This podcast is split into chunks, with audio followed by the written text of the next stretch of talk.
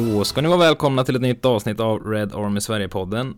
Det är jag som vanligt som sitter här och rattar Emil med ny mikrofon idag. Vad tycker vi om det Mikael? Skrytlagom. Ja men det är, ju, det är ju samma mick som du har. Det är ju det roliga. Du var så jävla nöjd med att den bästa på marknaden så jag var tvungen att investera. Ja, så jävla kul att jag har en copycat i dig där. Mm. Ja det är fint. Ja. Gillar jag. Men det är väl någon som... Eh, Inspo. Ja, men jag har säkert gjort någon felinställning eller något här så vi får skit att det låter illa ändå. Men eh, det tar vi efter det här avsnittet. Vi hoppas det ska bli bra i alla fall. Eh, Adam var med oss sist så vi var ordinarie trio men han eh, byter blöjor idag eller något liknande. Så idag har vi en gäst med oss, Kim Lönn, välkommen. Tackar, tackar. Eh, och du är med oss eh, ända ifrån Norge. Det är inte jättelångt dit men vad gör du där? Hela vägen ifrån Oslo, ett starkt eh, Manchester United-land. Så här är jag bland eh, vänner ofta. Mm. Eh, nej, jag flyttade hit för ja, det är väl lite över tio år sedan nu, för att jobba med fotboll faktiskt. Jag har ynnesten att få göra det. Mm. Så utöver det så är jag ju också östgöte som du Emil. Så jag har ju välsignats med att vara östgöte i grunden och har lagt över på norska sen jag flyttade hit. Så den eh, härliga blandningen av norska och östgötska kommer kanske skina igenom lite idag. Men det, så får det vara. Vi får se om jag och Kim glider över på östgötskan. Då blir Mikael nöjd. Mikael som inte har någon dialekt alls. Eller någon blandning mellan skånska och norrländska och jag vet inte vad. Rikssvenska. Jag vet inte hur mycket skånska jag har i min dialekt. Jag är inte så jävla norrländsk heller, jag vet inte. Men vi har fastnat i den här diskussionen förr, det ska vi inte göra igen. Jag är nybyggarmål. Men... Eh, ni googla. vad skulle jag säga? Kim, du har ju faktiskt eh, i någon säsong eller två eh, var ju du faktiskt tränare för mig också i, när jag var juniorspelare i Östra Lambohov som det heter. Kan du avslöja en gång för alla, är jag den bästa spelaren du har tränat någonsin eller? Du är eh, överlägset topp 200 spelare jag har tränat. Mm. Absolut. Det är ändå mer positivt än vad jag väntade mig som svar. Det känns bra. Jävla vågad fråga. ja, jag förväntade mig en såg tillbaka, då ska jag ha också. Men eh, du jobbar med fotboll eh, i, eh, i Norge. Vad mer exakt gör du? Jag är något som heter sportchef för i huvudsak för barnfotbollen i en klubb som heter Lyn. Gammal gigant som eh, förr i tiden eh, spelade i det som då heter Tippeligan, som heter Eliteserien. Eh, herrarna kursade ju för några år sedan, 12-13 va. Damerna spelar i, i motsvarande damallsvenskan idag. Herrarna försöker ta sig upp igen, ta sig tillbaka. Men det finns ju lite härliga United-kopplingar i Lynn också. Mikael har spelat här och Igalo också för den delen. Mm. Duktiga, duktiga profiler. Ja, ja. Så kan det vara. Vad jag tänkte Oslo är faktiskt, jag var inne och kolla i veckan, Micke, du och jag och Adam var väl med också. Vi pratade ju någon gång i tidig höst tror jag det var om att vi hade lyssningar från lite diffusa ställen i världen. Och Oslo mm. är den staden utomlands som vi har flest lyssnare i. Eh, så vi får shoutout till dem. Kim kanske får vi, ragga upp ännu har... fler nu och skryta med att du varit med här så kommer vi stiga i Oslo. Verkligen. Sen har vi ju på, på Facebook-sidan också så kan man se statistik. Jag tror att förutom de, alltså det är typ Göteborg, Stockholm, Malmö som är vi har flest följare från. Sen tror jag från Oslo är på fjärde plats. Mm. Sen är det typ så här Västerås eller något bisarrt som vi har snackat skit om i podden. Så det måste vi sluta med. Nu har rätt många följare därifrån. Älskar Västerås, gurkstaden. Jag har aldrig satt min fot i Västerås, kände jag. Inte jag heller. Nej, varför, varför älskar du Västerås då? Eh, ja, men, det har något. Ställ inte sådana kritiska frågor. Okej då. Men, men jag vet inte hur mycket man kan lita på det där, uh, vart lyssnarna kommer ifrån. För enligt den så senaste sju dagarna har vi elva lyssningar i Moskva. Det känner jag ett frågetecken kring. Men... Nej, Ifrågasätt inte. Jo, det är så det är. ja, ja. Men, men. Och jag har lyssningar i USA och allt möjligt. Så det, du är inte ensam om att sitta utomlands Kim i alla fall. Det är fler med dig som eh, följer Red Army på ett eller annat sätt tydligen. Ja, men, det, men Norge är eh, starkt alltså. Både Premier League-intresset generellt är ju enormt här. Och, och så har man ju Solskär och, och annat eh, norskt i Premier League genom många, många år. Så Premier League generellt och United, Liverpool, Leeds är väl de som är störst här. Vi har ju eh, Red Army i Norge och Red Army i Oslo också. Och vi har våra fasta pubbar som eh, säljer ut fyra våningar när det är stora matcher. Det, det är dragat. Alltså. Mm. Det är ordning med sakerna. Vi får ta redaktionen och åka över någon gång Mikael. Efter när den här pandemin är slut år 2033 eller något liknande så kanske vi kan se på United i Championship, vart fan vi befinner oss då. För vi ska ändå gå in och prata om fotbollen som spelats också och det har varit en match sen senast ni hörde oss eh, och det var ju 2-2 matcher mot Aston Villa. Var Ja, alltså det är ju en bitter eftersmak såklart när man tappar 2-0. Eh, och, men, men, om vi ska börja i den positiva änden, första halvlek var väl ändå bland det, det mer positiva på senare tid? Eller är det bara att vi har extremt låga krav nu för tiden? Vad, vad tänker ni? Alltså vi har ju extremt låga krav, det är sant. Men jag tycker egentligen det var vår bästa match än Pallas egentligen. Så trots 2-2 en usel andra halvlek ser jag som ett litet, litet steg framåt. Hur sjukt det än må låta. Eh, men, men det är klart, vi har fortfarande taktiska men även individuella brister och vi kommer komma tillbaks till det senare avsnittet och förmodligen i framtiden också och vi har snackat om det tidigare också men vårt centrala mittfält. Det är för dåligt och Fred och Matic tillsammans jag vet inte fan, jag har nog aldrig sett dem göra en bra match tillsammans. Så vi, jag har svårt att se att vi någonsin kommer kunna kontrollera ett mittfält med de spelarna vi har i truppen nu. Eh, och speciellt inte om vi bara spelar med två stycken centrala mittfältare. Eh, ja, det är väl mittfältspar som inte går in i Brighton, som inte går in i Aston Villa, som inte går in i liksom SA-15. Det är på den nivån vi är. Så mm. eh, ja, man får vara orolig efter den här matchen. Mm. Men United tycker jag ändå visade lite positiva tendenser än tidigare. Men, men eh, tappade ändå den matchen helt och om spelarna har lågt självförtroende innan så, så är det definitivt på botten nu. Så det är väl det jag är mest orolig för. Så spelarnas självförtroende. Jag hoppas att de kan komma tillbaka till det för att det fanns ändå grejer som var bättre än tidigare som det går att bygga vidare på. Mm.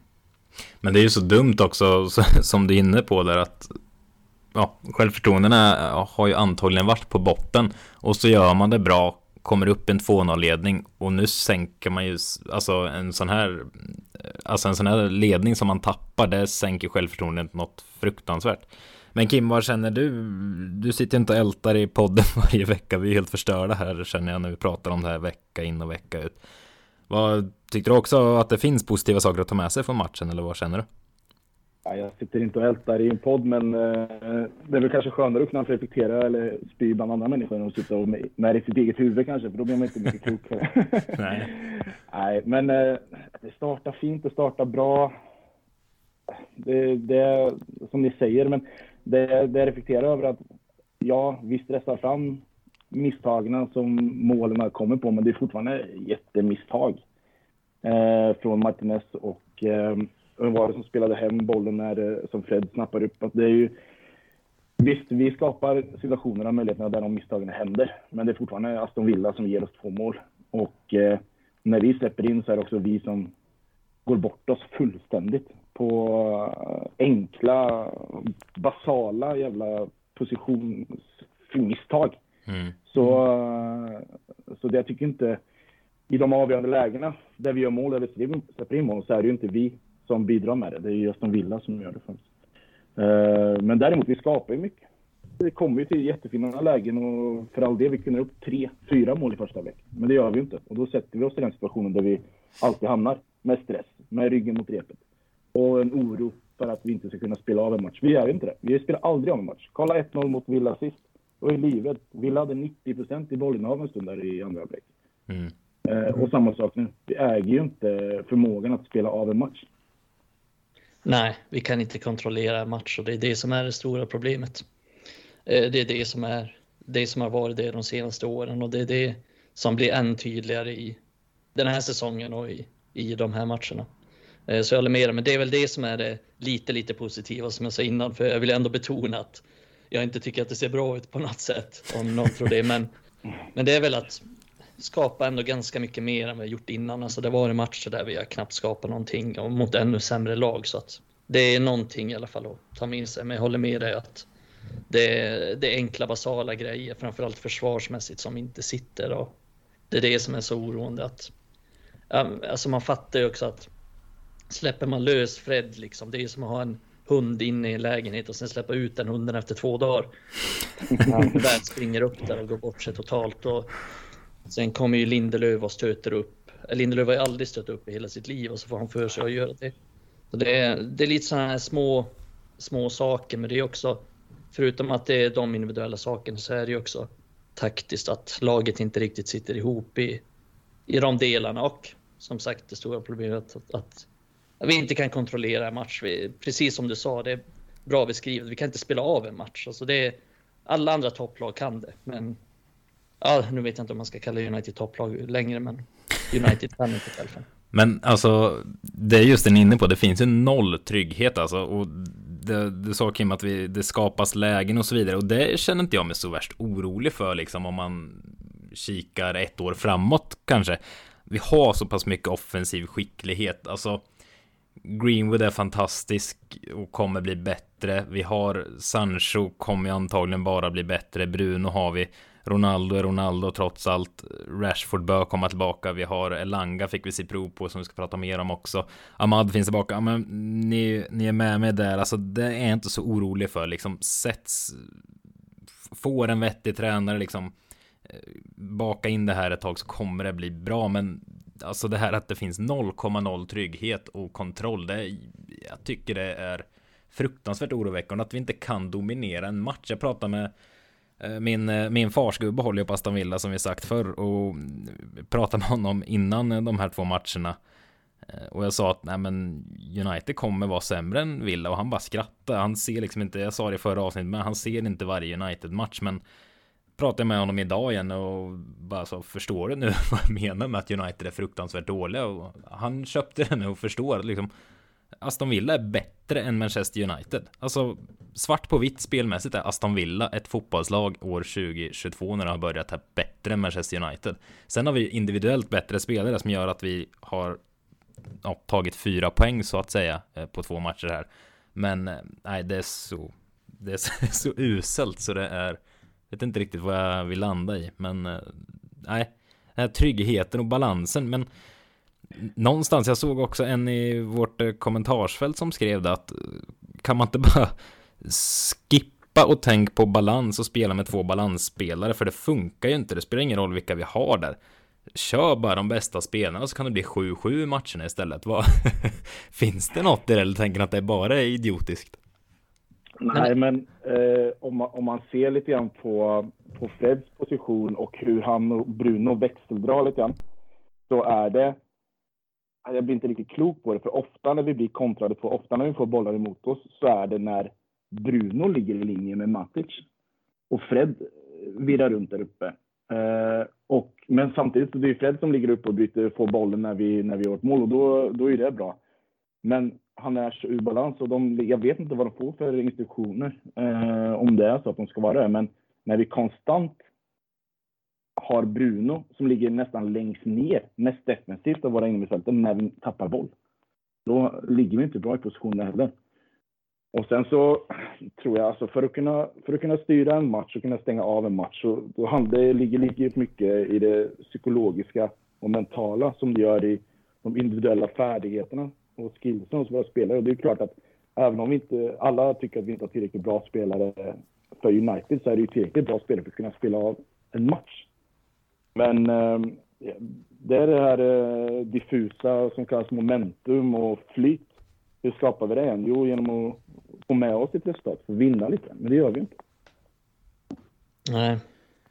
Eh, men bara för att återkomma det här med balansen och de bästa spelarna. Jag tänker nu att är inte i princip det United gör? Det vill säga att slänger in de bästa spelarna och tänker inte så mycket på balansen.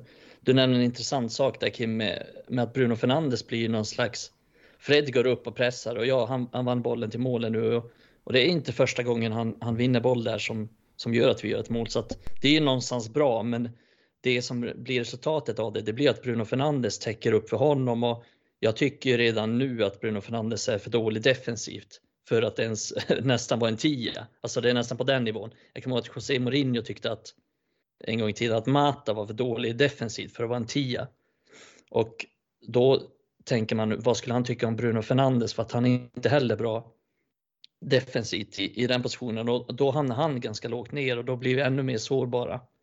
Eh, så jag tycker nästan att det är det United gör nu, att man nästan skippar att tänka på balansen och spelar bara med de bästa spelarna. Och det är väl ett av mina problem med United, att Cavani och Ronaldo kanske är bäst individuellt som anfallare, men passar inte riktigt ihop tillsammans och ingen av dem har väl någon direkt framtid i klubben heller. Eh, och till exempel i, i det avseendet så är de två, om jag tar de två som exempel nu, det finns ju fler exempel på det, så är väl de två ganska oförmögna att kunna göra någonting själv. Eh, de kan ju inte dribbla någon direkt, de kan inte sprinta förbi någon, de är inte så bra i liksom targetspelet eller så heller. Så jag tycker vi saknar balans, balans i hur vi spelar, hur vi ställer upp laget, hos individerna. Vi, det känns mycket som att vi bara slänger in fyra anfallare på planen varenda match. Och nu så här på rak arm så tänker jag väl att det är inte något lag som har så många offensiva spelare på planen samtidigt. Eh, någon får rätta mig om jag har fel och det kommer säkert någon lyssnare göra om jag har fel här. Men, men eh, om vi tar Liverpool som exempel så har väl de till exempel inte så många offensiva spelare på planen och de, när de väl har de offensiva spelarna på planen så tar de ett ganska mycket större jobb i defensiven och i pressspelet och sådär. Men det är exakt det där att eh, eh, vissa andra lag kan också ha offensiva spelare och vi kan ha offensiva spelare, men balansen går ju, känns ju mer för det strukturella. Att vi låter Fred sticka iväg ibland eller att vi låter alla komma. Det är okej okay att vi försvarar på fel sida av bollen. När vi släpper in 2-0 målet så är det ju bara Matic som är på försvarssida när Coutinho är boll. Fred lunkar hem, Bruno lunkar hem och så är det ett enkelt växtspel förbi Matic också, han på fel sida. Mm. Alltså, vi har ju inte ett block framför våra, våra mittbackar och det handlar ju väl egentligen inte om att Bruno kan inte försvara, men de andra ska kunna göra det. Men jag vet inte om det är eh, instruktioner eller ointresse eller att de är trötta eller vad det än är. Men det funkar ju inte. Nej, exakt. Och det, det är bra poäng. Det är svårt för oss att sitta och säga ja, men det är det som det, det är problemet eller det är problemet för att vi vet inte riktigt vad de får för instruktioner. Och det är det som gör det så knepigt också. Men om vi tänker bara på så här individuellt sett så är ju till exempel Matic i den situationen. Han är ju inte lika bra och rörlig som en, säg Fabinho i Liverpool. Fabinho kan ju göra alla de sakerna som Matic kan, men han kan göra dem ännu bättre och han är ännu bättre på de svagheterna som Matic har, till exempel rörelse och fart i benen och sådär. Så det är, vi har liksom inte tillräckligt bra spelare heller på innermittfältet för att kunna täcka upp för att de offensiva spelarna inte tar ett så stort jobb defensivt. Och sen när väl Fred sticker upp, ja då finns det inte så mycket kvar. Då är Matic ensam där framför en fyrbackslinje som har lågt självförtroende och har varit ganska skakig också de. Den här mm.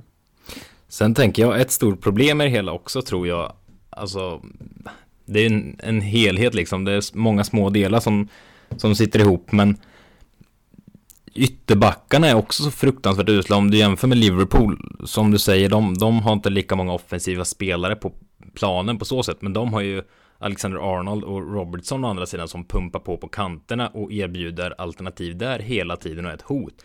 Det hotet finns ju inte hos United så någonstans har vi lika få offensiva spelare inom citationstecken som Liverpool på planen så har vi ingen offensiv för det, alltså, ja, det, det finns inga som fyller på bakifrån. Det finns liksom ingen ingen logik. Det är inget som kuggar i varandra utan alla springer för sig själv. När Fred är uppe och pressar så är han uppe och pressar helt själv och det, det ser inte klokt ut alltså. Det finns liksom inga mönster. Men Alltså är det läge, vi har ju haft Ragnik nu i ett bra tag ändå. Eh, eller alltså, det har ju varit ett gäng matcher nu. Är det läge att börja kritisera honom? För han var ju höjd i skyarna innan han började. Att här kommer våran räddare, kändes det som. Men det känns ju inte kanon än så länge i min bok i alla fall. Det är svårt att, det är svårt att, att veta lite grann för att man, där man har pluggat på och där man visste om Ragnik, om gegenpress och allt möjligt, det, det, fick man ju också. Första matchen där, jag, hörde någon statistik på att eh, United har inte vunnit boll på offensiv tredjedel eller fjärdedel eller vad det var så många gånger sedan eh, Fergusons tid. Mm -hmm. Men det är ju bortblåst. Eh, om det är för att spelarmaterialet inte är där, spelartyperna inte är där. Eh, eller att de inte är tillräckligt tränade för den typen av eh, fotboll. Det kanske är svårt att ställa om till en så pass fysisk fotboll mitt under säsong. Eller om det är för att eh, folk är för dumma på plan eller vad det är. För jag delar också det där med pressspelet. Jag kan, ibland är det att en sticker iväg själv, men ibland är det också att åtta av tio är engagerade i pressspelet. Och då så finns det alltid ett passalternativ för motståndarlagen att spela sig ur på. Och då är det mm. när en är lat i en sån aggressiv press, då funkar det inte. Det måste vara ett kollektiv som går tillsammans. Men där tänker jag en sak, men borde inte Ragnhild kunnat få, få ihop någon trygghet ändå? Just det här, man förstår ju, är det liksom en sån skyhög press som man bara kör, då är det lätt att gå bort sig. Men nu har han ju liksom tagit ner det hela och gått bort från gegenpressen. Men ändå är det noll trygghet. Det gör mig lite oroad. Att, alltså det känns ju som det känns som om att jag skulle kunna gå in och träna United, höll på att säga, och liksom stänga ner, men göra lite Mourinho-style och bara stänga ner. Men inte ens det klarar vi av och det känns som den enklaste delen för att vara en tränare. Stäng igen en match och ta det därifrån. Men inte ens det löser vi. Nej, men nu ska jag ta Liverpool som exempel igen, men jag ska sluta med det snart. Men kolla på Mané och Salah. Alltså, de är inte bara extremt bra individuellt, det vill säga på att dribbla, skapa chanser för sig själva och andra, utan de pressar ju extremt hårt tar hela, och sen tar de hela tiden löpningar i ytorna som öppnar upp för andra. Och det gör de i 90 minuter i match efter match. Och det är ju jobbet lättare för mittfältarna. Vi har ingen, alltså om vi tar de offensiva spelarna, vi har ingen som är i närheten av ens göra hälften av deras prestationer.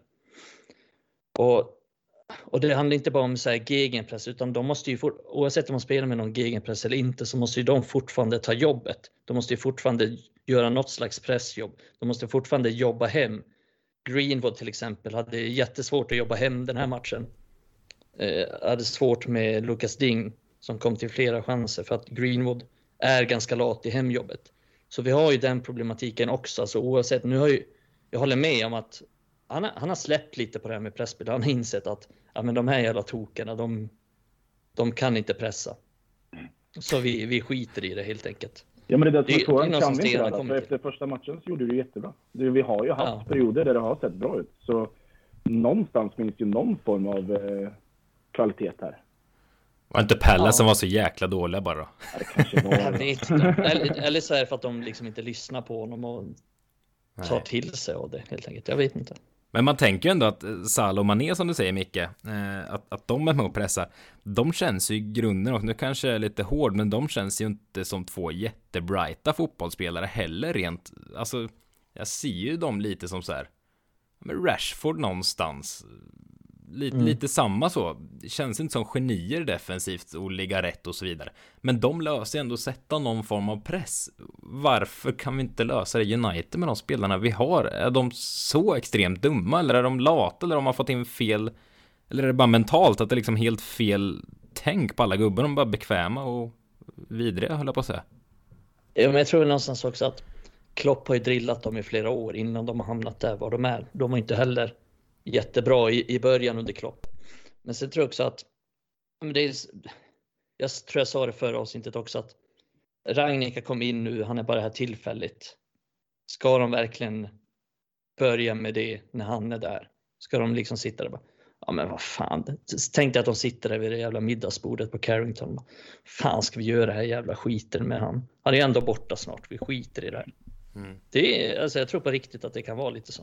Nej men det där köper jag ju. Det är ju, någonstans är det ju dumt att Ragnhild ska komma in och liksom göra revolution och förändra precis allting utan Ja, lite som jag raljerade om innan Ragnhild blev klar alltså Ta in någon dåre, ta in Steve Bruce i ett halvår, låt honom bara vara en god gubbe och sen börjar vi jobba igen från sommaren. Det, Ja, lite semidumt tycker jag. Jag börjar nästan landa i det. Att ha tagit in Ragnik och att han ska liksom komma med någon eh, lösa världsproblemen här. Men sen ska han inte vara tränare igen i juni. Det, ja, jag tycker det rimmar lite ser fel. Man, eh, ser man på de tränare som varit framgångsrika med en eh, hög energi fotboll så är det också tränare som har fått spelarna att, eh, att tro på honom och blöda för honom genom att visa någon form av att han bryr sig också. Eh, och det tar väl också tid i och för sig, men Klopp Eh, Tuchel för all del, även om han är tuff, visar också att han bryr sig om spelarna. Simeone i Atletico Madrid, Conte till tider, Mourinho när han var framgångsrik.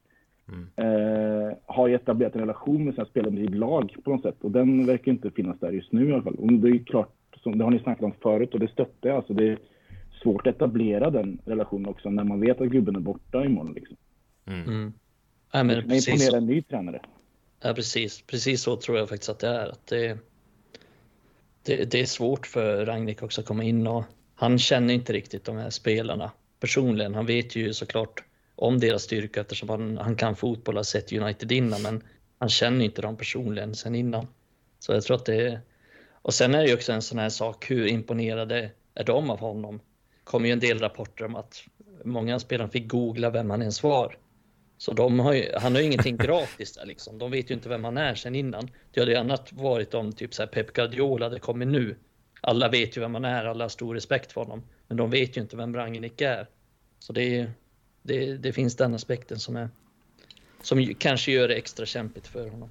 Sen har vi skojat mycket om, eller skojat, men man härjar ju rätt duktigt eh, på Solskär att matchcoachningen var usel och fruktansvärd. Men eh, det börjar väl sättas lite frågetecken bakom Ragnik den också. Eh, Micke var inne på det sist mm. också att det, det tas de lätta bytena. Greenwood byts gärna ut ganska tidigt även när han är bäst på planen, vilket han ofta är. Och nu var det ju snarare uteblivna byten kanske som var temat mot eh, Villa här. Men det känns ju inte heller jättebra i magen att eh, match, matchcoachningen. Så det är svårt att sitta hemma i soffan och det är ju inte samma sak såklart, men det känns ändå uppenbart att vad fasen, Cavani spelar 90, han gjorde väl ingen nytta alls tänkte jag säga. Nej, jag, jag fattar inte riktigt. Jag tror jag skrev det. Du får rätta mig om jag fel, eller tänkte jag bara det, men jag skrev det i vår chatt va? ja, Man, du, måste någonting skrev du. Nu måste han göra byten. yeah. Han måste ju ta ut en av de här, men ta ut Bruno Fernandes, sätta in Donny mm. till exempel tajta till mittfältet lite. Få in lite mer gubbar centralt för att stänga ner ytorna. Jag fattar inte varför han inte gjorde det, för det var ju ja, men indirekt därför det, vi tappade matchen. Mm. Ja, men jag ser det också, som sagt igen, då man lägger väl in den brasklappen att man inte vet vad som kommuniceras. Men Gerard, som jag, vars namn jag inte gillar att lägga i min mun, men, eh, men han, han coachade ju bra då. Han, jag räknar med att han eh, skällde ut sitt lag i halvtid och det var ju med helt andra instruktioner. De kommer till andra, eh, till andra halvlek med. Liksom. De river ju upp med nya löpningar och forsar fram och det böljar och det ser ju faktiskt bra ut från Aston Villa. De gör en bra andra halvlek. Och jag ser inte att vi svarar på det på något sätt. Eh, varken eh, genom instruktioner eller genom byten. Men det är så jobbigt, alltså sämre lag i United, hästlängder sämre lag på pappret och liksom rent statusmässigt och allting. Alltså de här Aston Villa, vad har vi mött mer på slutet? Jag har förträngt allt, men Wolves, Crystal Palace pratar vi om, Brighton, alltså alla sådana typer av lag. De gör ju saker och ting så jäkla mycket bättre än United och det är fruktansvärt frustrerande. Allt från tränare till spelare, alltså de, de är bättre än oss på så många punkter som du säger nu nu Kim, liksom Gerard känns som han coachar bättre än Ragnik. Hur länge har Gerard varit coach liksom? Det ska inte, det ska inte hända. Det, det är så amatörmässigt. Han, är, han coachat usla. mer än vad Ragnik har gjort. Nej, i och för sig. det är kanske inte så konstigt. Nej, men eh, ni förstår vart jag vill komma. Det är ja. så skämmigt på något sätt att Manchester United, stora, starka Manchester United, alltså blir nedtagna på jorden av dussingäng vecka ut och vecka in och kommentatorerna sitter där och skriker oj oj oj Manchester United utspelade. Sluta låt förvånade för att det ser sämre och sämre det är här vi är. Det bara inse det. Jag blir trött på det alltså. Uh, jag tvungen att ta ett djupt andetag. Men eh, om vi ska prata lite eh, individuella insatser. Bruno tycker jag är intressant att prata om. Vi har touchat vid honom här men han gör ju trots allt två mål. Vi hade en lång diskussion om honom i förra avsnittet där både du och jag Mikael var ju ganska oroliga. Adam eh, lugnade lugnade massorna och sa att han är inte orolig för Bruno. Han fick ju vatten på sin kvarn här när han gör två mål, men det är anmärkningsvärt. Vi pratar... Men vilken position spelar han på? Ja, precis. Han spelar som tia och då kom det. Precis. Och dessutom utan Ronaldo. Hur mycket ska man lägga det? Är det bara en skitgrej i media eller tror ni det ligger något i det att han trivs bättre utan Ronaldo? För det har ju gått sisådär eh, de emellan i Portugal. Ja, det är intressant. Han har ändå, Ja, kanske, för jag kollade upp statistik på det faktiskt. När du tog upp det nu så han har ju fem mål på fyra matcher utan Ronaldo. Sen har han två mål på 14 matcher med Ronaldo. Det är anmärkningsvärt alltså. Det går inte att blunda för. Nej, men sen ska det väl sägas att fem av de här målen har kommit under två matcher. Eftersom han gjorde då hattrick mot Newcastle. Men det, men det är ändå svårt att blunda för de siffrorna. Men jag vet inte om jag tror egentligen att det ligger så mycket i det. Jag tror snarare att det ligger mer det jag snackade om förra gången när jag tog upp Bruno här, att men han är jävligt bra i 4-2-3-1 eller 4-3-3 när, när han får mer liksom offensiv centralt som tia. Men i det här 4-2-2-2 som Ragnika spelade innan, där är han inte så bra. Där kommer han inte till sin rätt. Där hamnar mer ute på en kant. Så att jag tror det har mer att göra med själva positionen han har på planen än det har med Ronaldo att göra. Men det är som sagt, det är svårt att blunda för siffrorna också. Mm. Jag, jag, tänker att det är lite tudelat för att eh, siffrorna är absolut. Och det är lätt, mycket lättare att se att eh, han trivs i, en, eh, den här formationen där han får operera i högre upp i banan, där han, där han har boll mycket i fötterna runt straffområdet och inte måste ta de här långa löparna tillbaka som, man, som jag snackade om förut, dock gjorde ett par gånger när Fred stack upp. Men eh, när han har varit som bäst i, tidigare i eh, Sporting var han eh, den stora, stora stjärnan med kaptensminnen på. Eh, när han var som bäst i United kom han in och fick en superstart och det var världens flyt. Han hittade ett riktigt sjukt momentum och då var bröstkorgen utåt och han ägde. Mm. Nu hittar han kanske inte riktigt sin plats i det här då. Varken eh, fotbollsmässigt eller eh, statusmässigt. Då kanske han eh, inte riktigt hittar dit, jag vet inte. Men det går ju att dra lite parallell faktiskt till svenska landslaget med eller utan Zlatan. Kanske inte nu senaste gången han var med, utan nu tänker jag tillbaka i tiden. Att det, det, ja, men det har ju varit två sidor, de som säger att Sverige är bättre utan Zlatan. Och det går ju någonstans inte att säga på samma sätt som man inte riktigt kan säga att United är bättre utan Ronaldo. Men när Zlatan kom in i landslaget alltså förr, det har ju varit tydligt att andra spelare kliver ner. De känner att nu är stora stygga Zlatan här, jag kan kliva ner lite. Och lite samma syndrom tror jag faktiskt det kan vara i United, att nu är Ronaldo här, han har sån extrem status och stjärnglans, så andra spelare bleknar lite då. Det tror jag, som du är inne på Kim, att eh, Bruno kan nog drabbas av det. Det är nog inte medvetet, men han är inte den stora stjärnan och står inte i centrum, utan det är Ronaldo som gör och ska göra och det kan nog det kan nog påverka. De är trots allt bara människor, eh, de här grabbarna också. Och eh, det är rätt sårbara människor nu i läget som de är nu tror jag. Så ja, det kan nog ligga rätt mycket det, tror jag.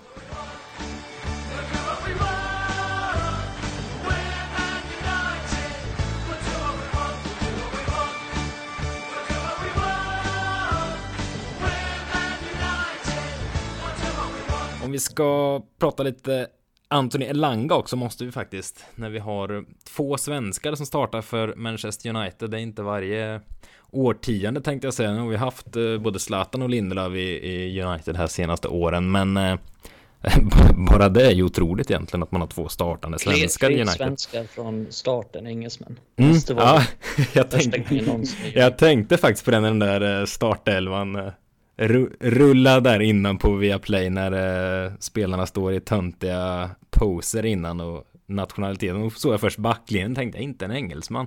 Så kom, kom position för position. Nej, det är bara Greenwood här. Men, det är sjukt. Eh, United ja. brukar ändå ha en del engelsmän. Mm, så kan det vara. Men eh, Elanga, eh, första starten i Premier League. Alltså man ska inte ta till alldeles för stora, för mycket superlativ, men eh, väldigt fin insats. Det måste man ge honom eller? Ja, men det, det tycker jag. I det här usla gjorde... United också, ska man ja. tillägga. Nej, man gjorde en bra insats, ska jag säga. Han var inte fantastisk, men jag tycker han var bra. En av de bättre, tycker jag. Så det, det är kul. Samtidigt så har vi nog inte sett det bästa av Elanga än. För han är en bra målskytt och en bra avslutare. Och han hade några bra avslut här, men fick inte riktigt, riktigt till det. Men, eh, så han har inte riktigt visat det på A-lagsnivå än, men eh, han är en bra avslutare och det kommer han det kommer han visa så småningom. Men hans bästa egenskaper är annars att han, han har den här mentaliteten att hela tiden utmana sin försvarare. Och där är han väldigt bra. Han, han är ju så extremt snabb också så att han kan ta sig förbi nästan vem som helst.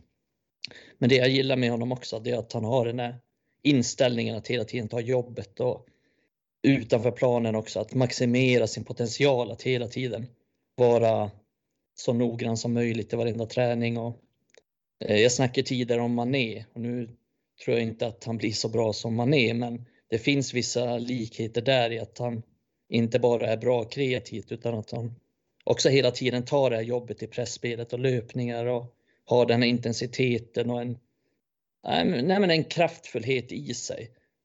Och jag tror att det är det Ragnik gillar mycket också med Elanga för det är tydligt att Ole satsade inte alls på Elanga men Ragnik gör det väldigt mycket. Ehm, och det tror jag är för att han är bra i presspel och löper mycket för andra och, eh, och tar det här fysiska jobbet också med och utan boll så, så det är en positiv insats från honom. Framförallt det här fysiska jobbet eh, att han löper när vi, när vi har bollen. Han, han sliter ju upp eh, ett försvar mycket mer än vad våra tidigare forwards eller yttrar har gjort. Eh, även om den gamla goda Rashford gjorde det i sin tid. Nu är han ju pensionerad snart känns det Men han kanske kommer tillbaka till det också. Men han löper, han tar löpningarna in bak backlinjen, öppnar ytor för andra utmana med boll. Alltså det var en fröjd att se honom ur svenska ögon, men också bara att det är en härlig United-talang, en ung kille som kommer upp igen. Det var, ska inte dra för stora växlar som sagt, det, det var en match. Men eh, vi som har sett honom en del i U23 och jag såg honom i U18 också, killen kan göra mål som du säger mycket. Mm. Och han kom till chanser, eh, satte dem utanför, men det är ändå rena, fina, ordentliga avslut. Inte den James som eh, lobbar den på målvakten liksom. Eh, utan det ser bra ut. Det kommer. Det kommer där alltså. Men... Ja, men han, är, han är en bra avslutare med båda fötterna också. Det är viktigt. Han är, han är, jag tror inte många tänker på det. Man tänker ofta så här på Greenwood. Att, för Greenwood är ju så extremt tvåfotad. Elanga är inte lika bra med inte lika tvåfotad, men han är fan inte långt efter. Alltså, han är riktigt bra med vänstern och det tror jag han kommer visa så småningom också. Att, att han kan liksom, han kan göra mål på, på flera olika sätt och hans första mål i Premier League var ju faktiskt ett nickmål och han vann flera nickdueller den här matchen. Och det kan man se en skillnad tycker jag mot typ Greenwood och Rashford. De är inte så intresserade av ens gå upp i en nickduell. Eh, men, men det är Langan, en helt annan, just nu i alla fall, en helt annan inställning i sig än de två. Helt annan arbetskapacitet. Och precis som du säger, han tar de här löpningarna som inte riktigt Rashford och Greenwood gör i dagsläget. Och inte Sancho heller riktigt.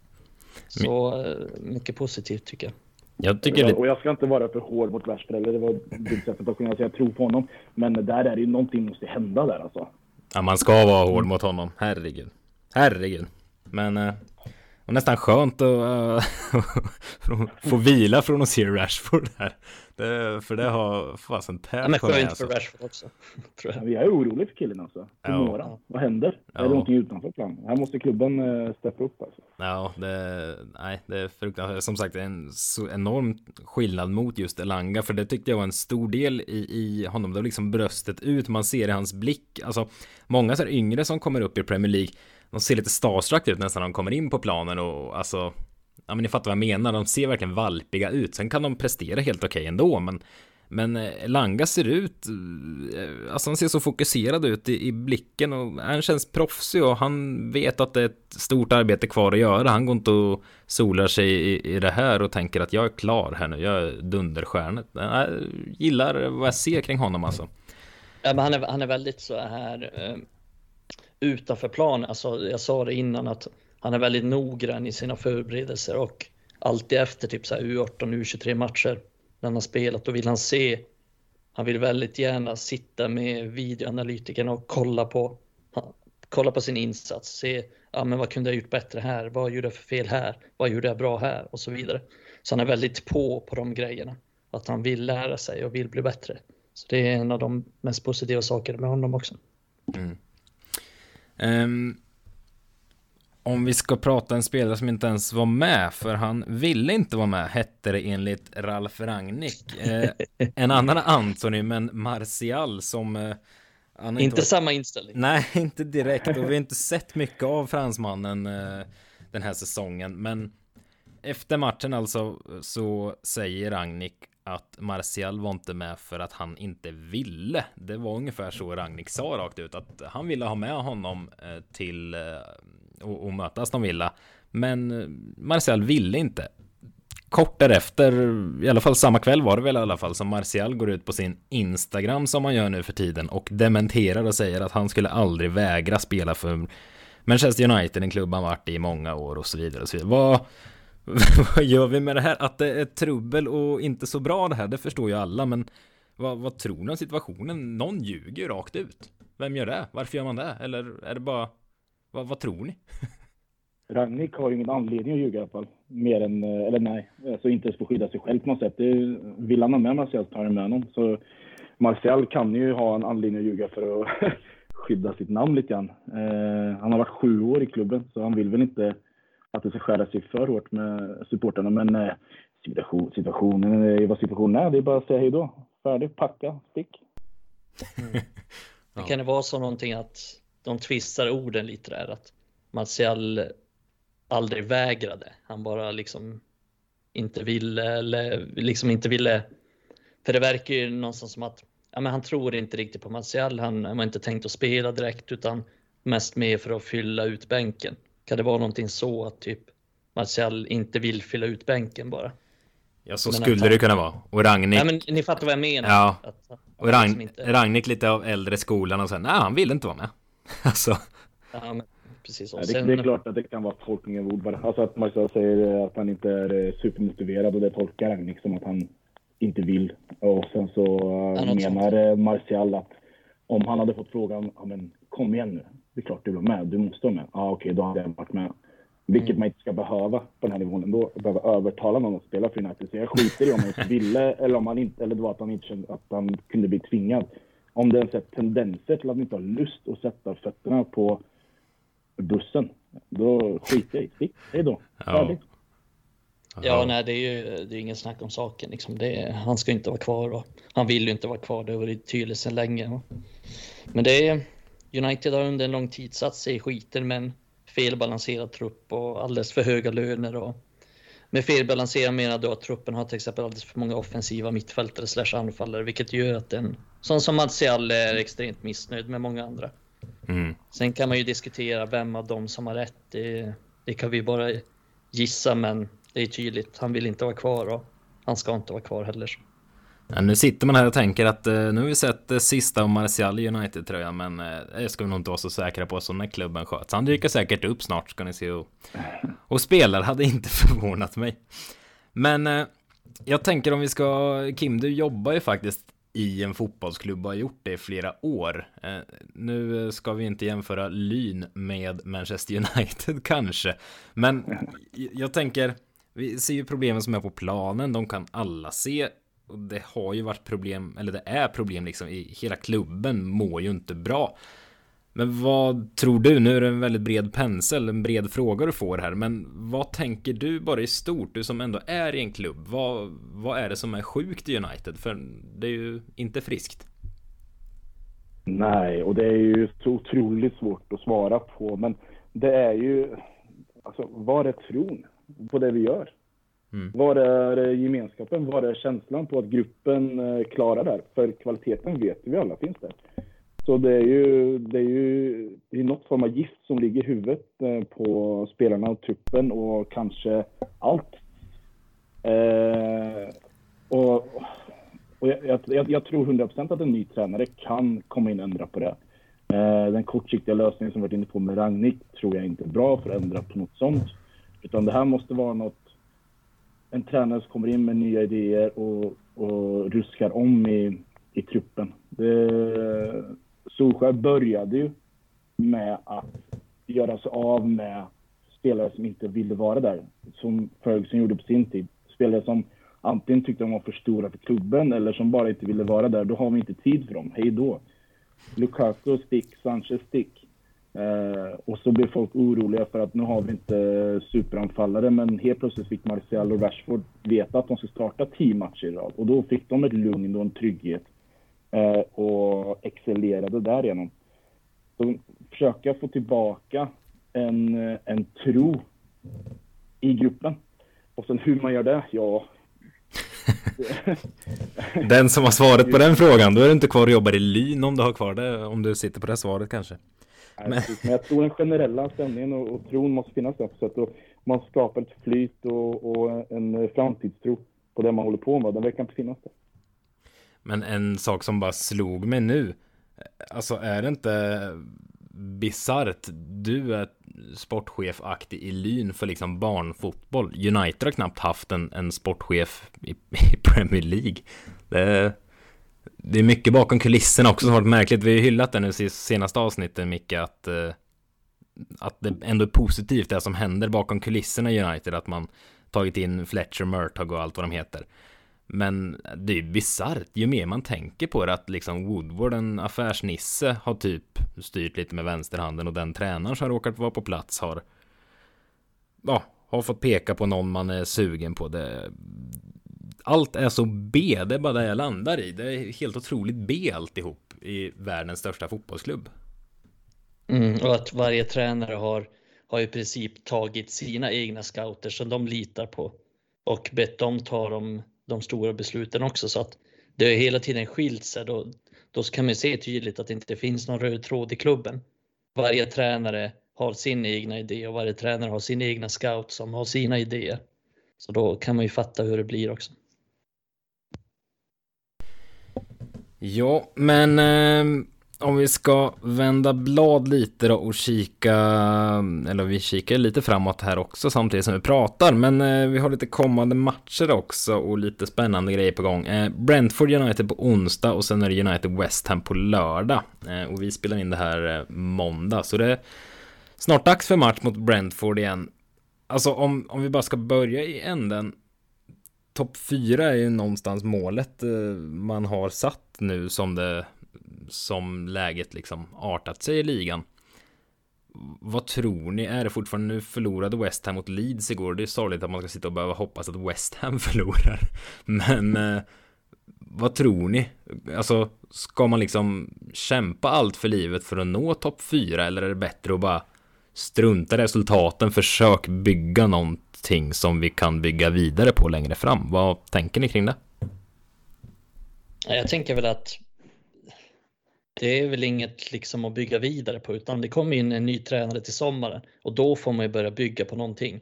Ja, som jag ser det så kan man inte börja bygga på någonting till, till den tränaren som vi inte ens vet vem det blir. Utan nu handlar det bara om att få resultat och försöka nå topp 4 så att nästa tränare har så bra förutsättningar som möjligt.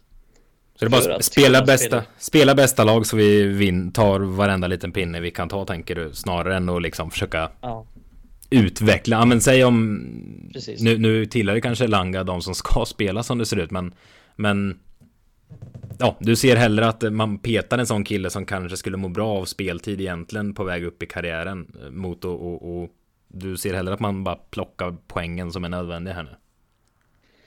Ja, det gör jag, men jag, jag, ser inte nödvändigtvis att de två grejerna krockar. För som du säger, i nuläget så är Elanga det bästa alternativet där. Jag, start, jag vill att han ska starta redan nästa match för att jag tycker att han i nuläget gör det bättre än till exempel Rashford. Men det som jag tror kan rädda säsongen mycket det är om vi om Pogba har en bra vår. För Pogba har börjat träna igen. Eh, annars ser jag det som, som direkt nödvändigt att United måste värva i januari, alltså värva en innermittfältare för att kunna rädda just topp 4. Och jag ser det som väldigt viktigt att, att vi når den fjärde platsen. Så, men problemet är väl att det, ja, men det är svårt att värva i januari och, och det är ganska få bra mittfältare tillgängliga. Mm. Eh, men annars så tycker jag väl som jag var inne på lite det här avsnittet men även tidigare att man, att man ska försöka stärka upp mittfältet med liksom, nej men spela med tre centrala mittfältare. Eh, kör Fred McTominay och Donny van der Beek kanske. Få in fler gubbar som tar jobbet och kan komprimera laget lite, göra laget tajtare. Det finns liksom ingen mening med alla Ronaldos, Cavanis, Rashfords där framme om vi aldrig kan kontrollera matchen eller vinna mittfältet. För då kommer vi ändå inte skapa tillräckligt mycket för dem. Jag kan inte minnas att Cavani ens fått en målchans som, typ tre senaste matcherna han startat. Och en Ronaldo utan någon service, det är ju vår mest meningslösa spelare. Om inte han får några lägen, då bidrar han inte med särskilt mycket. Så jag skulle väl kanske inte riktigt, liksom, jag skulle inte starta Ronaldo till exempel i varje match. Det är en spelare jag skulle använda mer som inhoppare sista 20-30, men det är såklart det skulle ju bidra med sina negativa aspekter också i truppen. Han mm. skulle aldrig acceptera det och det skulle ju kunna bli ännu mer osämja. Men, men jag, jag skulle försöka få ihop mer av ett lag, liksom tajta till det, spela mer destruktivt mm. och liksom försöka hålla tätt istället för att försöka vinna med 3-2, vilket inte går så bra alltid. Jag håller helt med Micke för att vi måste ta Champions League-platsen nästa år och jag tror inte att vi vinner Champions League i år och det betyder att vi måste komma topp fyra. Det handlar om att stärka varumärket United. Det handlar om att vara attraktiv för de spelarna vi vill ha in. Ursäkta. Jag är helt övertygad om att eh, Declan Rice är min absoluta favorit. Eller den, den värvningen vill jag ha på plats. Sällan har jag sett en mer uppenbar värvning än Declan Rice till Manchester United. Det är, liksom, det är som att plocka Alisson eller van Dijk till Liverpool. Vi måste ha in den brickan där. United är bra på att värva engelsmän, bygger mycket runt engelsmän trots att han inte står i sista matchen. Uh, han är kapten för sitt lag. Det är en karaktär, alltså han har karaktär. Det är handen i den perfekta handsken alltså. Uh, och, men skulle West Ham ta en Champions League-plats och vi inte gör det, då är den värvningen kan vi bara glömma direkt. Mm. Så att ta den Champions League-platsen, det tror jag blir jätteviktigt. Ja, precis. Det är exakt, det är en bra poäng för det är viktigt för den i den aspekten också att vi ska kunna värva den, den spelaren. Nu är ju såklart Manchester United mer attraktiva än West Ham då, men säg att West Ham kommer, tar sig till Champions League. Ja, men då är inte han bråttom att lämna. Eh, Nej, men tar de inte sig till Champions League, då är det ja. en helt annan sak. Verkligen. Och sen bara Declan Rice är ju inte ens en sån högstatusvärvning egentligen. Så skulle de också missa Champions League, då kanske det skulle kunna gå. Men eh, vi ska ju vara involverade i de riktigt stora värvningarna. Nu verkar det ju som att, läste någonting om att United dragit sig ur Håland. Men ett United i Europa League kommer aldrig kunna få Håland oavsett hur mycket pengar vi lägger på bordet. Knappt Vlahovic liksom, eller vad vi nu ska se efter för de här, de här spelarna som många klubbar är sugna på. Alltså United som det ser ut idag, jag vet inte ens om jag hade börjat spela. Nej. Nej, det är det som är. Nej, det, det är lurigt men äh, det är bara att sikta på topp 4 Hur mörkt det än låter så har vi ingenting annat att göra. Det är så många poäng upp till City så det är mörkt. Men äh, där ska vi inte landa. Men äh, hur tänker ni närmsta tiden här då? Micke, du har ju varit inne på Vi såg Paul Pogba ha dykt upp på träningsbilder här. Och du har någonstans sagt och du nämnde det nyss också att eh, du ser att det kan vara räddningen för våren här, det trodde man kanske inte att man skulle sitta och säga här att nu sätter vi hoppet till Paul Pogba igen som man eh, kanske räknar med lämnar snart. Vad är det där du sätter hoppet alltså? Har vi hamnat här igen? ja, det är väl där jag sätter hoppet för att vårt innermittfält är så jävla tragiskt och han, han är den enda spelaren på, på det innermittfältet som kan hålla i bollen, som kan lugna ner spelet, som kan ingjuta lite kontroll på mittfältet. Sen är inte han någon som gör att vi kommer släppa in färre mål. Men han kan hålla i bollen och han kan skapa den tryggheten i laget, att han kan hålla i den, lugna ner det. Men sen är han också en kreativ kraft som få andra är i laget. Eh, så jag tror att det, det kan bli en nyckel. Jag tar inget gift på att, på att det kommer funka, men det, det är där hoppet finns för att vi har för dåligt innermittfält. och det, det är inte så, det är inte så att Fred kommer börja ta bra beslut på plan eller att Matic helt plötsligt blir snabb, utan vi måste jobba med det vi har och, och Pogba är liksom vår, vår bästa chans för att det är det här inne mittfältet. Det är jävla inne mittfältet. Vad härligt att sätta sitt hopp till den mest opolitliga spelaren i hela världsfotbollen. Det känns tryggt. Men ja, vi har fler som är opålitliga. Ja, det är sant. Jag älskar Pogba i grunden. Jag tycker att han är så fruktansvärt bra på fotboll. Men eh, han visar väldigt sällan det, tyvärr. Jag har så svårt att se. Alltså, vi har ju... Det känns som att alla våra tränare de senaste tiden också haft svårt att hitta en naturlig roll för Pogba där han ska vara bra. under längre tid. Det är klart det glimtar till i matcher där och han har en enorm högsta nivå. Men eh, jag vet inte Micke, du, du vill ha in honom. Hur, hur formerar du laget då? Nej, då, jag spelar väl någon form av 4-3-3 då. Eh, med, med lite mer defensiva mittfältare runt honom då som kan ta, ta jobbet och täcka upp. Till exempel Fred och Matic eller McTominay också som men det, är, men det är inga perfekta alternativ. Det är inget perfekt mittfält på något sätt. Men det, jag ser det som... på bänken då? Ja, jag fan kunnat tänka mig att se Bruno typ som en falsk nia eller någonting. Jag tycker inte... Jag är lite inne på att jag också vill se Greenwood mer centralt och inte ha honom på kanten och se Greenwood som någon slags striker.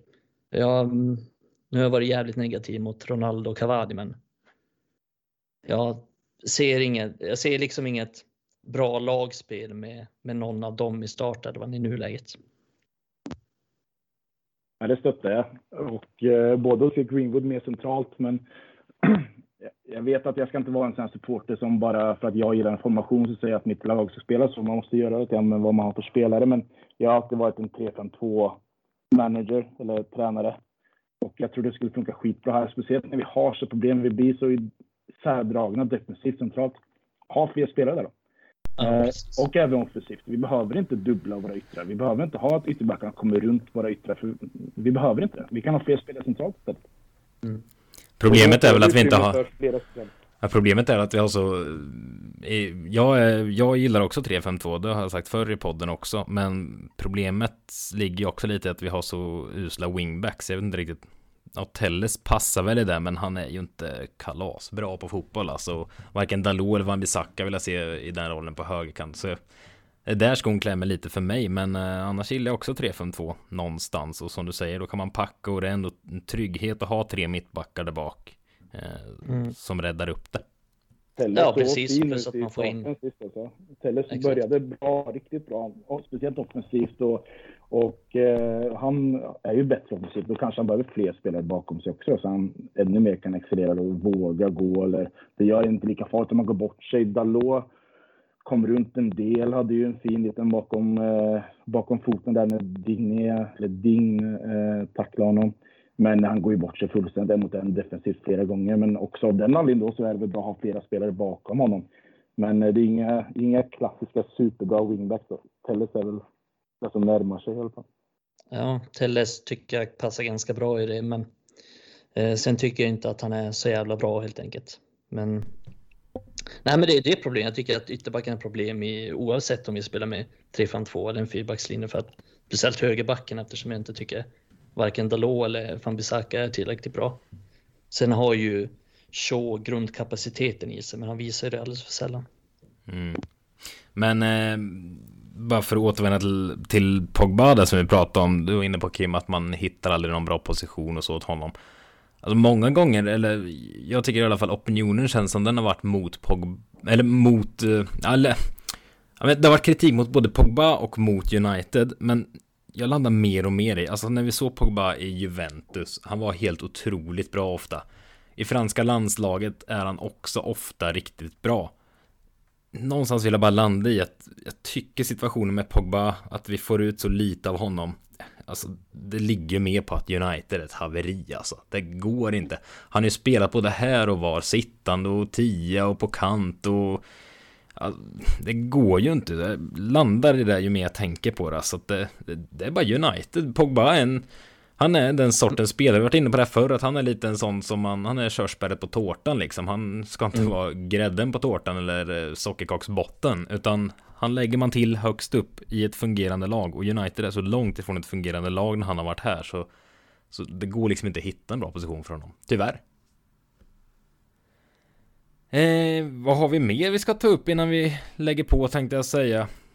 Vad har vi? Brentford, vi har West Ham. Vad, vad ser ni? Närmsta matcherna här bara. Vad ska vi göra? Hur vinner vi? Kommer vi vinna? Kommer vi sitta och vara arga nästa vecka med?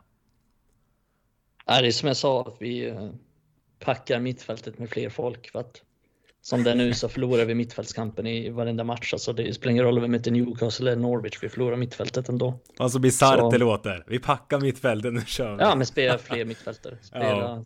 Måste ha tre mittfältare där för att jag sa det innan också att vi har vi Fred och Matic till exempel på centralt mittfält. Vi kommer inte vinna en enda mittfältskamp med de två. Och det gör så ont att ha det här. Alltså, vad, vad är det vi sitter och snackar om? Vi ska möta Brentford och vi snackar om hur ska vi kunna försvara oss. Det, alltså, jag fattar ju att vi gör det, men det gör ju så ont. Vad är det här? ja, det är, det är helt sjukt att vi har den diskussionen. Förhoppningsvis så har vi inte den nästa säsong, men Nej, peppar peppar. Ja, nej, jag vet inte vad man ska landa i. Alltså, Kim, jag sa det förra veckan. Nu blir det smalt för alla lyssnare här kanske, men eh, jag sa det när jag var ungdomsspelare i Östra så kommer jag ihåg. Det var från Jonte Johansson som både jag och Kim eh, känner och vet vem det är mycket väl. Alltså, jag lärde mig när jag var 14 eller 13 eller något liksom att innermittfältet är den viktigaste delen på planen. Där ska man ha de bästa spelarna. Jag kommer ihåg juniortiden så man tog de bästa spelarna och liksom, de får vara inne mittfältare för där kommer de driva det här laget. Och United har i jag vet inte hur många år nu bara nedmonterat ett innermittfält och nu står vi här. Som sagt, vi har varit inne på det här varje avsnitt, men det går ju inte att komma ifrån det. Vi står och startar med Fred och Matic. Alternativet är McTominay. Det är så uselt så det finns inte och nej, jag fattar inte. Alla ser att det är där problemet ligger. Och som sagt, jag lärde mig när jag var ett barn, men ändå så har inte United lärt sig det. Det är märkligt är det. Det är helt rätt det du säger och det var ju därför vi spelade som ytterback också Emil. jag tänkte just fråga vad fan hade Emil för position? Alltså långt, långt ifrån Du, när, när jag blev seniorspelare sen så var den innermittfältskarriären mycket destruktiv sådan. ja, det är skönt att alla, alla kan spela division 9.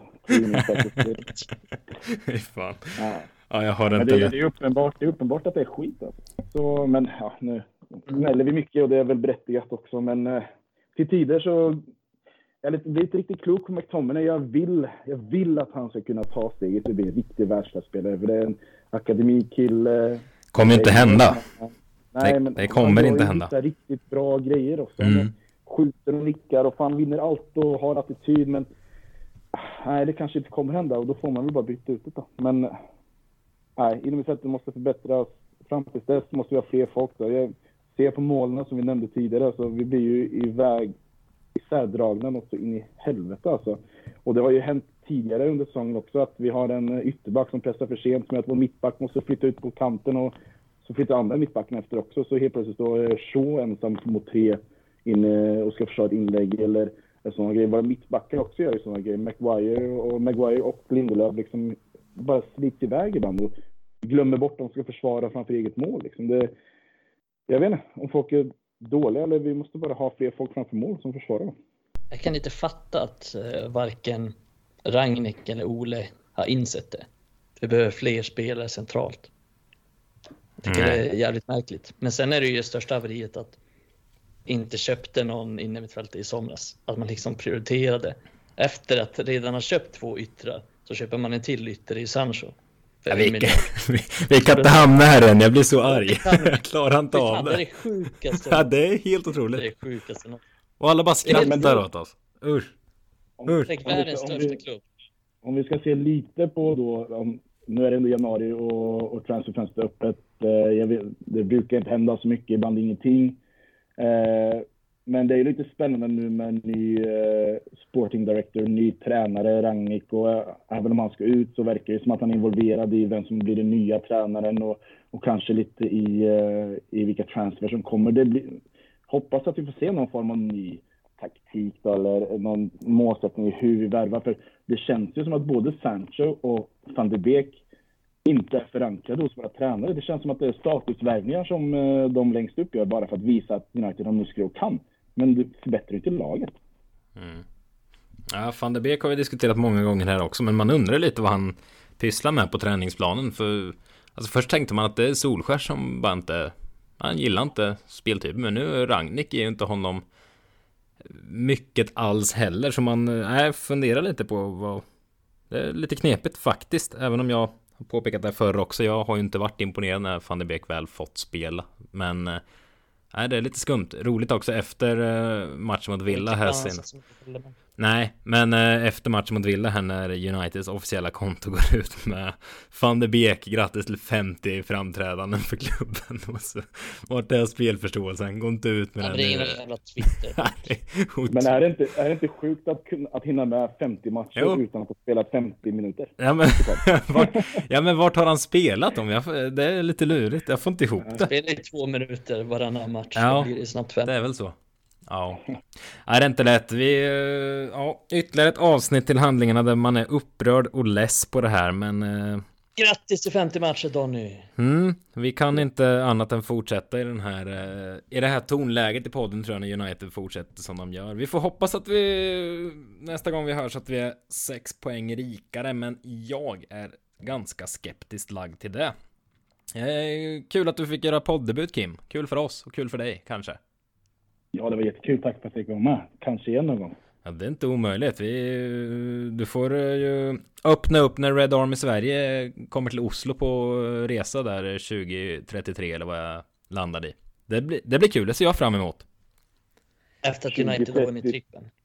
Ja, Vart- Vilken vart- fest. varit nere och vänt i League One och sen upp och vinner trippen igen. Ja, är det gåshud att tänka på framtiden. Det är Vi kan väl fantastiskt. snacka om den här playoff-finalen i League One, den viktiga playoff-finalen i League One. Vinsten mot Colchester efter förlängning. Ja, jag tänkte föreslå Crew. Det är ett lag jag hade velat möta där. Ja, det. Fort Whale. kan fortsätta så här i all evighet. Eh, ja, nej.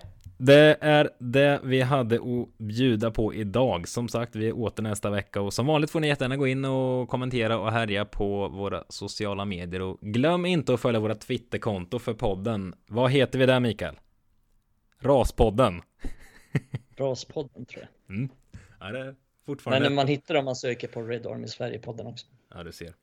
Fortfarande ett namn öppet för feltolkningar. Men Ja. kul, kul att Kim Lönn ville vara med i Raspodden också. det är fantastiskt. Nej, ska inte fastna där igen. Tack för ni lyssnar så hörs vi snart igen. Ha det gott. Hej!